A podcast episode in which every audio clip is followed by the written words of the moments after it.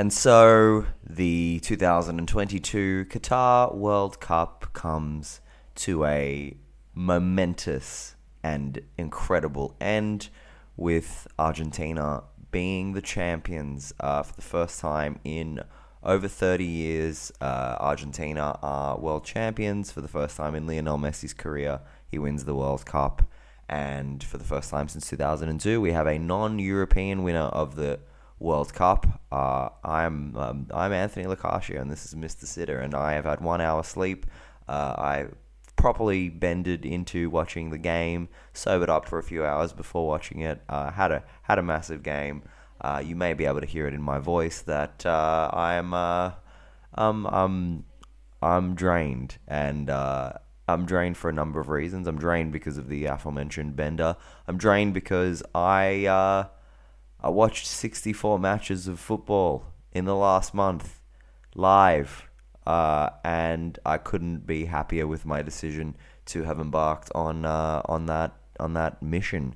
Um, and finally, I'm I'm exhausted because it was a engrossing, draining, and perhaps the greatest final of football in in any capacity that I have ever seen in my life. Um, which is which is strange because finals very rarely live up to the billing. The the stakes are always so high that they are normally quite cagey affairs or a situation where one team is so clearly better than the other one that they kind of run away with it. Um, but this entire World Cup, from the beginning, wherein I lamented that the opening round of fixtures in the group stage wasn't great. Um, I, I we, we didn't see any tremendous games, didn't see any tremendous goals. We didn't see anybody really grab the tournament by the scruff of the neck in the first round. Uh, and the only really super memorable result was, in fact, Saudi Arabia beating this Argentina team that went on to be the champions. So, uh, you know, I'm sure a lot of Saudis are, are proclaiming themselves to be the uh, the the real world champions right now. But nonetheless, this tournament just kept building and building and building, and the ultimate flutter, the ultimate crescendo was at the end. This game was this game was astonishing. Um, it looked for um, for all intents and purposes to be quite um, similar to that storyline of one team being so much better than the other one until maybe about 70 odd minutes. Um, I'm not gonna I'm not gonna go into too too much detail about this game because my assumption is that everybody listening or watching will have seen it. If you haven't, don't just watch the uh, extended highlights. Get your get yourself uh, the uh, the mini match at least to to just be able to uh, appreciate the spectacle. Um, Argentina for for the bulk of the match outplayed France. They outmaneuvered them uh, tactically. Lionel Scaloni kicked Didier Deschamps' ass. Uh, I think when when when a few of us that were watching it saw Di Maria in the starting lineup, um, I I certainly thought oh, I think this is a mistake, but clearly we were proven to be totally wrong because he surprised France by putting Di Maria on the on the left wing, which he very rarely has played in his career, uh, to take advantage of the fact that Dembele leaves Koundé completely isolated, um, and Koundé doesn't exactly have the pace that, for example, Theo Hernandez does. But Theo Hernandez was was horrendous in this game, um, as were a lot of the French players. Now there are rumors swirling around that there's a virus going through the team that a lot of the starting eleven players uh, for France had a virus. Um, it certainly looked to be that way for most of this match because um, you know Argentina went two 0 up in quite rapid succession. The uh, Di Maria wins the penalty, gets fouled by Dembele. Messi just tucks it away, and then Di Maria himself scores what is possibly my favorite goal of this entire tournament. Just delicious one touch passing, Messi outside of the foot pass to um, to Alvarez, first time pass to um, the on running McAllister, and then McAllister first time absolutely sumptuous through ball for Di Maria to first time finish. Amazing. And then from there on, like France didn't have a shot until the 70th minute or something. Um, Deschamps realized that he had been uh, erroneous in his decisions, and I, I dare say Giroud probably was one of the ones suffering from the virus because I don't know if it was, I don't know if it was, it seemed like a panic decision when he made two subs on 40 minutes in the first half.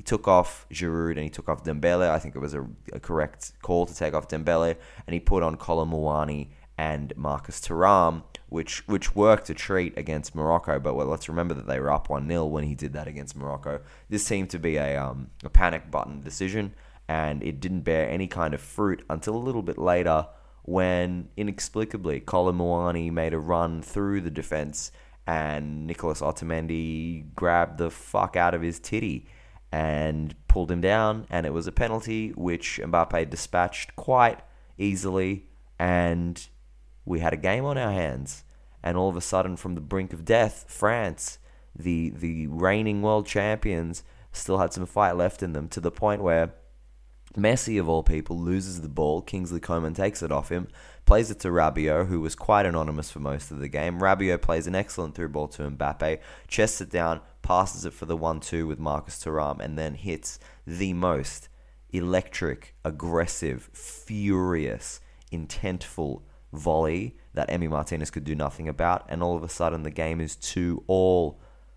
Argentina looked like a total spent force at the end of 90 minutes, and thankfully they were able to catch their breath and go again in extra time to the point where they broke the deadlock again, um, scoring to make it 3 2. Messi, uh, very scrappy goal, just crossed the line. Thank God for goal line technology. Thank God for Frank Lampard and his ghost goal in 2010 uh, because we we were able to celebrate. I mean, we were all wanting Argentina to win uh, among the group that I was watching it with, and I assume among everybody in the world that isn't a French.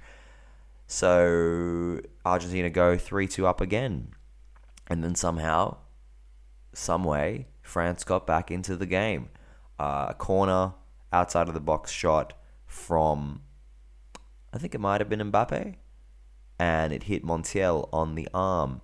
Penalty that boy Mbappe scores again, a hat trick in a World Cup final. Nobody's ever done that before.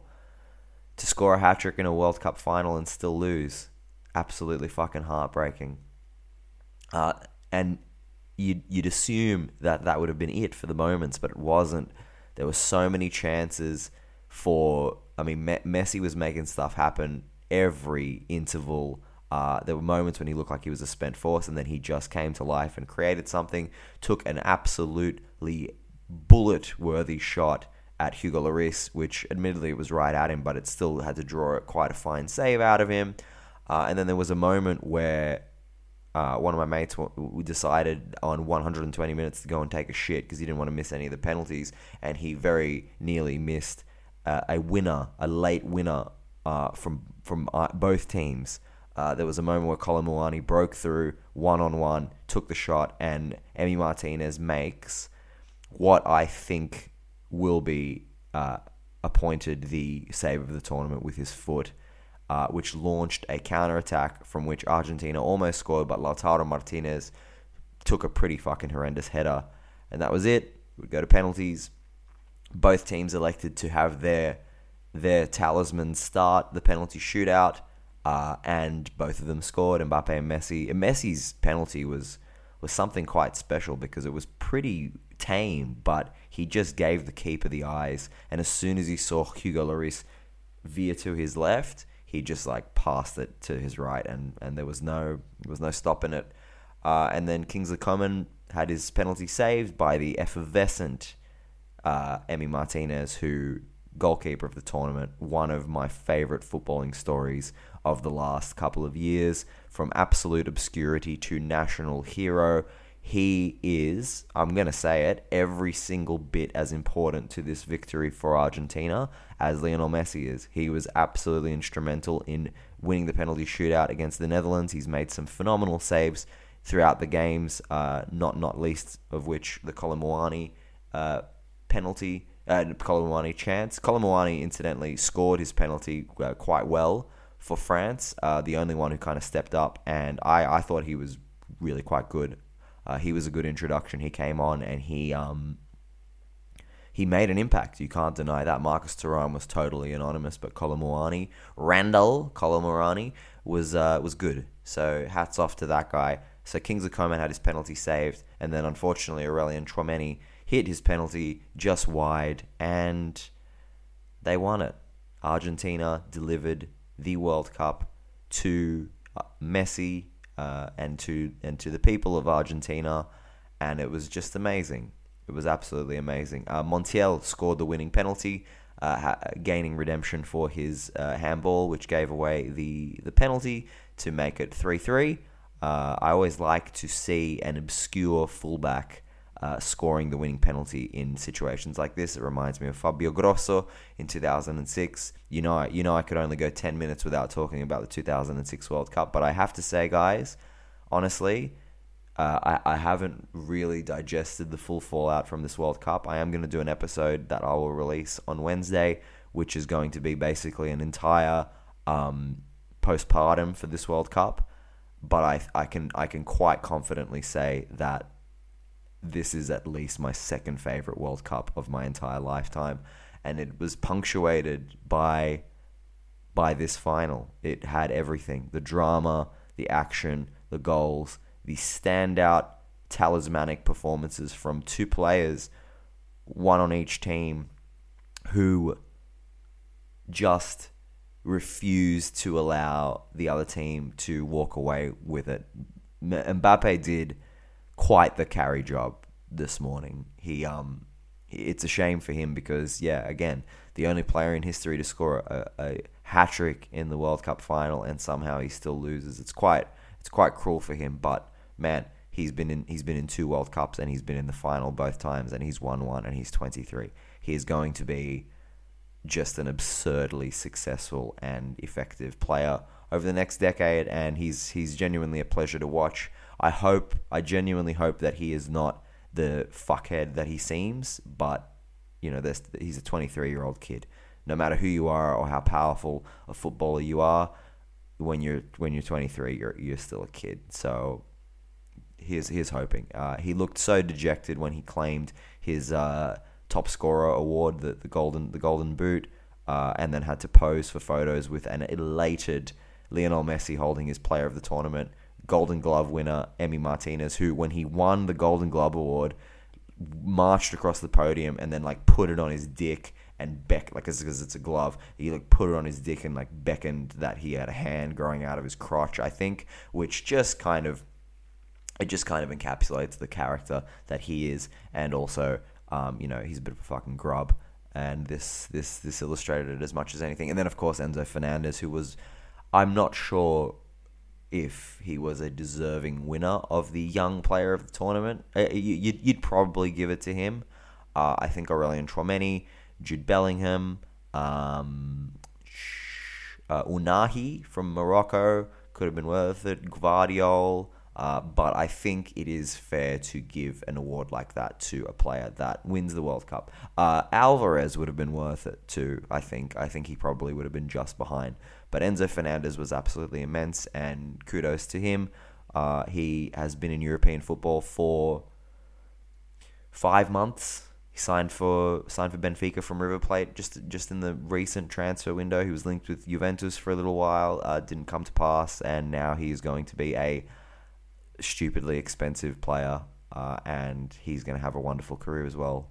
Uh, they made Messi wear some kind of like weird long vest. I don't know if that's a Qatari thing or a Middle Eastern. Th- I don't know what it is. Um, I'll look into it to find out to let you guys know. Um, but he and, and he kind of made it look weird. Like he looked like he was wearing a dress when he lifted the World Cup, and that will be the forever image. But he's not going to give a fuck. Argentina not going to give a fuck, uh, and we're not going to give a fuck because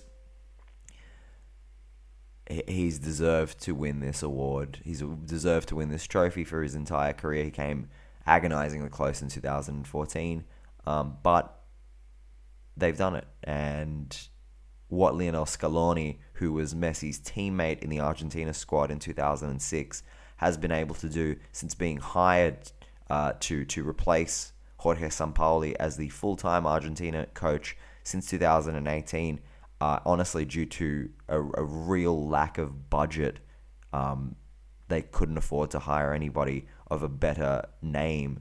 Uh, he galvanized this team around the idea that they had potentially the greatest player of all time in there and that they all needed to lay down their lives to support him. And that idea has just shone through in this tournament to the point where, you know, a weaker team in terms of identity, in terms of mentality, would have absolutely crumbled after losing that game to South uh, to South to South Arabia to Saudi Arabia, um, and they didn't. They grew from strength to strength. Uh, a lot of people were saying that it was eerily reminiscent of Spain losing to Switzerland in their first game of the 2010 World Cup before going on to romp the entire tournament. I don't I don't quite want to make those parallels because Argentina did not quite dominate this tournament the way Spain did that one, but nonetheless they did it. They lost their opening game to to a, to a very very unheralded uh, opponent, and they still came through, won every single game for the rest of the tournament, and they are worthy winners. Um, I I love Alexis McAllister, and I think that uh, I think that Argentina owe both the club of Brighton and Hove Albion, but specifically Graham Potter, a big big vote of thanks because he he might well have been at least the second best midfielder that Argentina produced in this tournament. Uh, next to Enzo, he was amazing, uh, and he can do it all in midfield. So he goes back to Brighton and Hove Albion, uh, a world champion, a World Cup winner, which is quite which is quite astonishing. Uh, and he, he's super young and he's going to have quite the career too. Rodrigo De Paul was excellent today as uh, as the Messi uh, guardian role. He was absolutely everywhere. He was falling over and pissing people off and getting fouled and being a fucking nuisance. And he, he's amazing. I, I, I actually love Rodrigo De Paul. He's been up and down in this tournament, but he's a he's a kind of cult hero of Serie A for the last five years or so, even though he's, he's obviously playing for Atletico Madrid now. Um, loved him. Uh, Otamendi, my mate, my mate uh, has quite openly stated that he believes that you can't win a World Cup with Otamendi in your team. Uh, clearly, he's been proven wrong here, but uh, he is the, the, the claim is not without merit because Otamendi, a little bit of a liability for most of the tournament, and indeed without him basically ripping Kolo Muani's fucking chest off. Uh, France didn't even get back in this game. You got to credit France. Um, if they were sick, full credit to them. And if if you had told me on 60 minutes when they had had zero shots that they would bring it to penalties and it would end 3 3, uh, I would have been absolutely flabbergasted. And I was absolutely flabbergasted at, at what ended up transpiring. So full credit to France, full credit to Argentina. It was it was the best final that I've ever seen in my life. Um, we we have been privileged to watch this tournament. Uh, I don't know what the fallout is going to be from the Qatar World Cup in terms of legacy, because it will probably forever be marred by the the issues with migrant workers and, of course, inclusivity uh, LGBT um, ramifications and, and, and all and all of that stuff. And that's a big shame because the football has been excellent. Much to my surprise, the football has been fantastic. I actually think there might be some um, there might be some credit to be given to playing the World Cup in the middle of the club uh, the club season because the players were extraordinarily sharp and fresh and they had not just finished a grueling season. Uh, so I think this might be something worth revisiting in the future. But we'll we'll chat about that on Wednesday, and we'll we'll chat about all of the Qatar permutations on Wednesday, and we'll chat about uh, who stood out in this tournament. I'm gonna do I'm gonna do a whole bunch of um, you know not awards, but uh, you know, I'm gonna do my team of the tournament. I'm gonna do my coach of the tournament. I'm gonna do my my disappointments of the tournament, goal of the tournament, etc., etc. So make sure you tune into that one.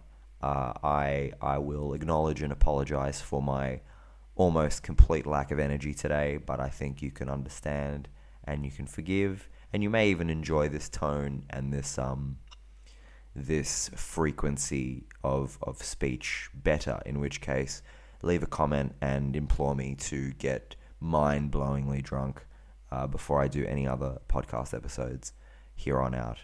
Uh, as you'll notice, I am I'm not wearing a jersey if you're watching, uh, and I'm also not working off show notes. I, I keep looking at the uh, like I'm I'm looking at my laptop and I'm looking at the uh, I'm looking at Audacity and, and my voice going up and down and, and, and being shocked at how low I can keep it. I don't have notes. I'm going off the cuff today, and I'm not doing gimmickry with with the jersey because I just want to acknowledge what a miraculous and amazing final we saw and just give justice to my immediate thoughts on that. Um, I hope you all enjoyed this World Cup as much as I did. I I put in the fucking hard yards and I watched 64 episodes of football live in the last month. I'm pretty happy to not watch club football for a little while. Uh, the Premier League does start on Boxing Day though, so who knows? I am, of course, a sucker for punishment. If you haven't seen it, please get around to watching it because, uh, yeah, it's it's the greatest final of all time. Uh, this has been Mr. Sitter.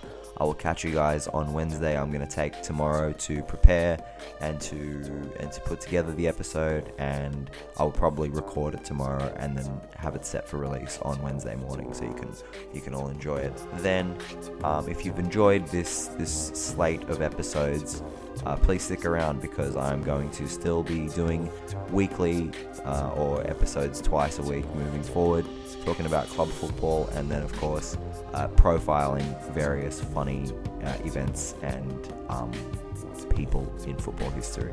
So if you like that, stick around and tell your mates, tell your mates that it's a fun time. This has been Mr. Sitter. I'm Anthony Lacascio. Vamos Argentina. Uh, hala Messi, as they say in the old country. And um, yeah, God bless football.